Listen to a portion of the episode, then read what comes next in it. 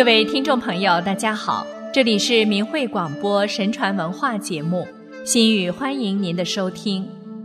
今天我们要给大家介绍的是一位南北朝时期的人物傅昭。傅昭字茂远，生于公元四百五十四年，即南北朝宋孝武帝孝建元年。他是北地灵州人，就是现在的宁夏灵武县人。于梁武帝大通二年去世，享年七十五岁。他一生经历了宋、齐、梁三朝，为官清廉，重德修身，关爱百姓，为人称道。傅昭六岁丧父，生活艰辛。十一岁时，曾在朱雀行卖日历为生，被雍州刺史袁乙看见，非常称奇。袁以亲自到傅昭的住所看望他，傅昭读书自若，神色不改。袁以赞叹道：“这孩子神情不同寻常，将来必定能成大器。”傅昭博学多才，贤明远闻。当时的才子于通之写诗赠予他：“英妙善山东，才子清洛阳。清晨谁能似？”吉尔构遗方，称赞他清雅的学识，能够承继前人的古风。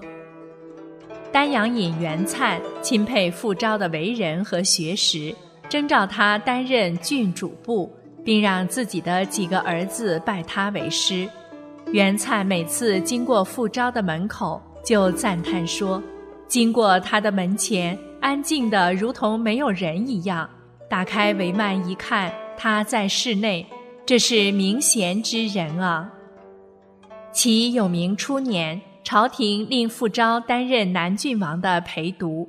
南郡王继承帝位后，从前的臣属争相求取权力及升官进职，而傅昭则保持洁身自好，不趋炎附势，始终坚守正道而无可参合，最终没有遭遇祸患。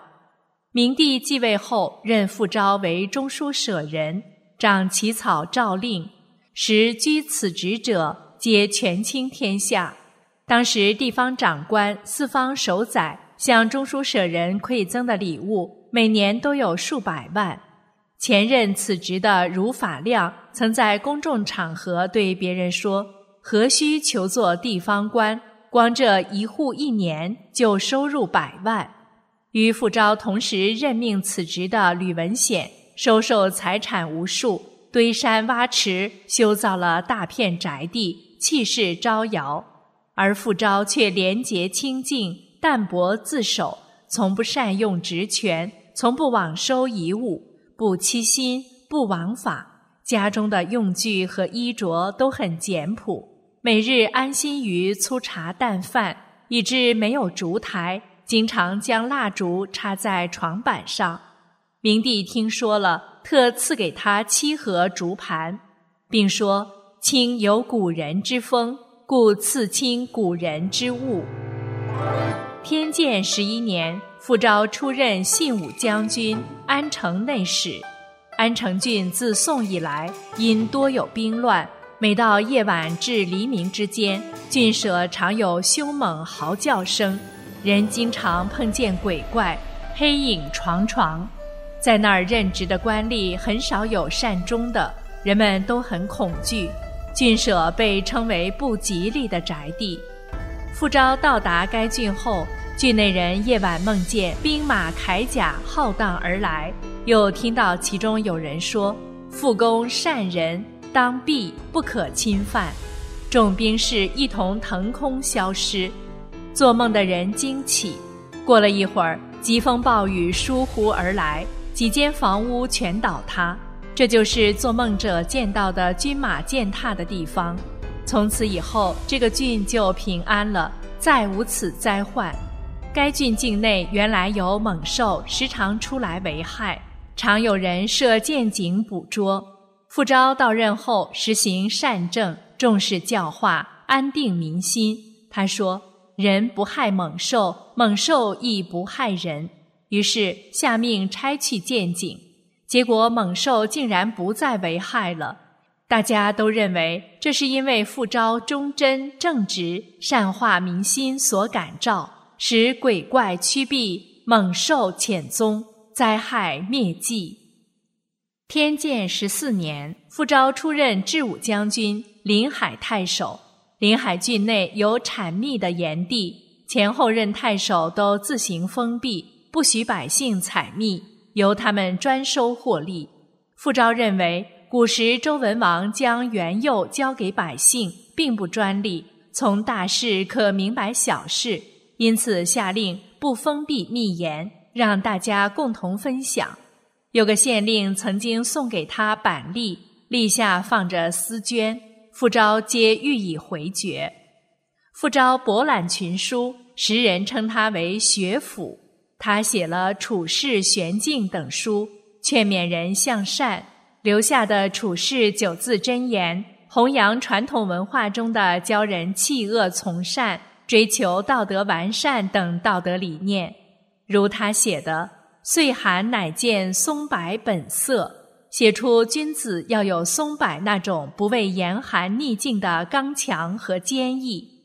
不禁细行，终毁大德。写为人处事要时时处处保持警醒。不要因为在小事小节上不谨慎，而导致最终毁坏了大的德行。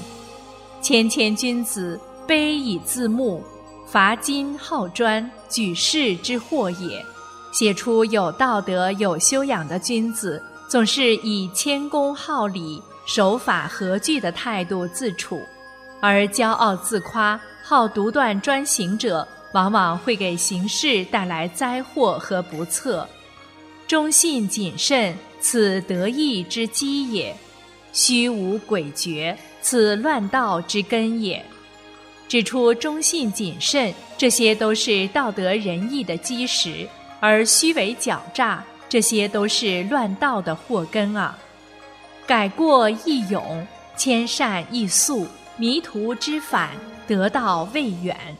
指出要有改正自己过错的勇气。修善是越快越好，迷途知返，那么离道已经不远了。在写到忍字时，傅昭指出：和者无仇，恕者无怨，仁者无辱，仁者无敌。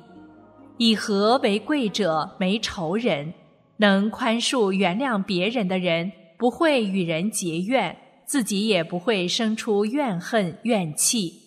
能宽容忍让者，不会招致侮辱；以仁义道德为重的人，没有敌人。他还讲到：宁让人，勿使人让我；宁容人，勿使人容我；宁亏己，勿使我亏人。此君子之为也。这些都是古人立身处世的道德准则。也是真正传统文化之精华所在啊！傅昭敦朴诚实，实心爱民，为官不谋私利，不做暗事，不拜谒权贵，也无人敢来请托他办事。他注重修身养道，整日端坐，以读书写作为乐事。即使年老了，而此志仍是不衰。实在。其居身行己，不负暗事，类皆如此。经师后进，宗其学，重其道，人人自以为不殆。他一生行事都光明磊落，京城的后辈们崇尚他的学问，尊崇他的道义，人人都觉得无法达到他的境界。傅昭有一弟傅应，受中散大夫，光禄卿。兄弟友爱和睦，修身立行，不合礼仪的不做。傅昭的长子傅须受尚书郎，二子傅公，三子傅祖受豫章太守，司牧元州军。父须之子傅准受度之尚书，复招一门兄弟子孙皆贤达，皆有清洁。